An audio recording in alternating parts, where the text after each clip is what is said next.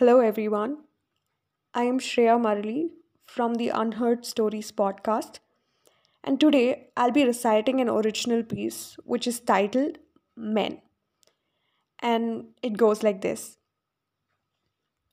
Men in sari, flaunting the ethnic glimpse, dense hair on the hands and limbs. Men in pink, floral coils on the manly fingers, anklets under the shoes.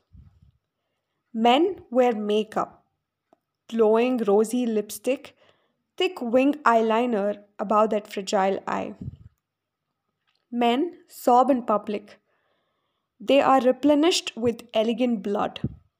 They fear dark like every other human.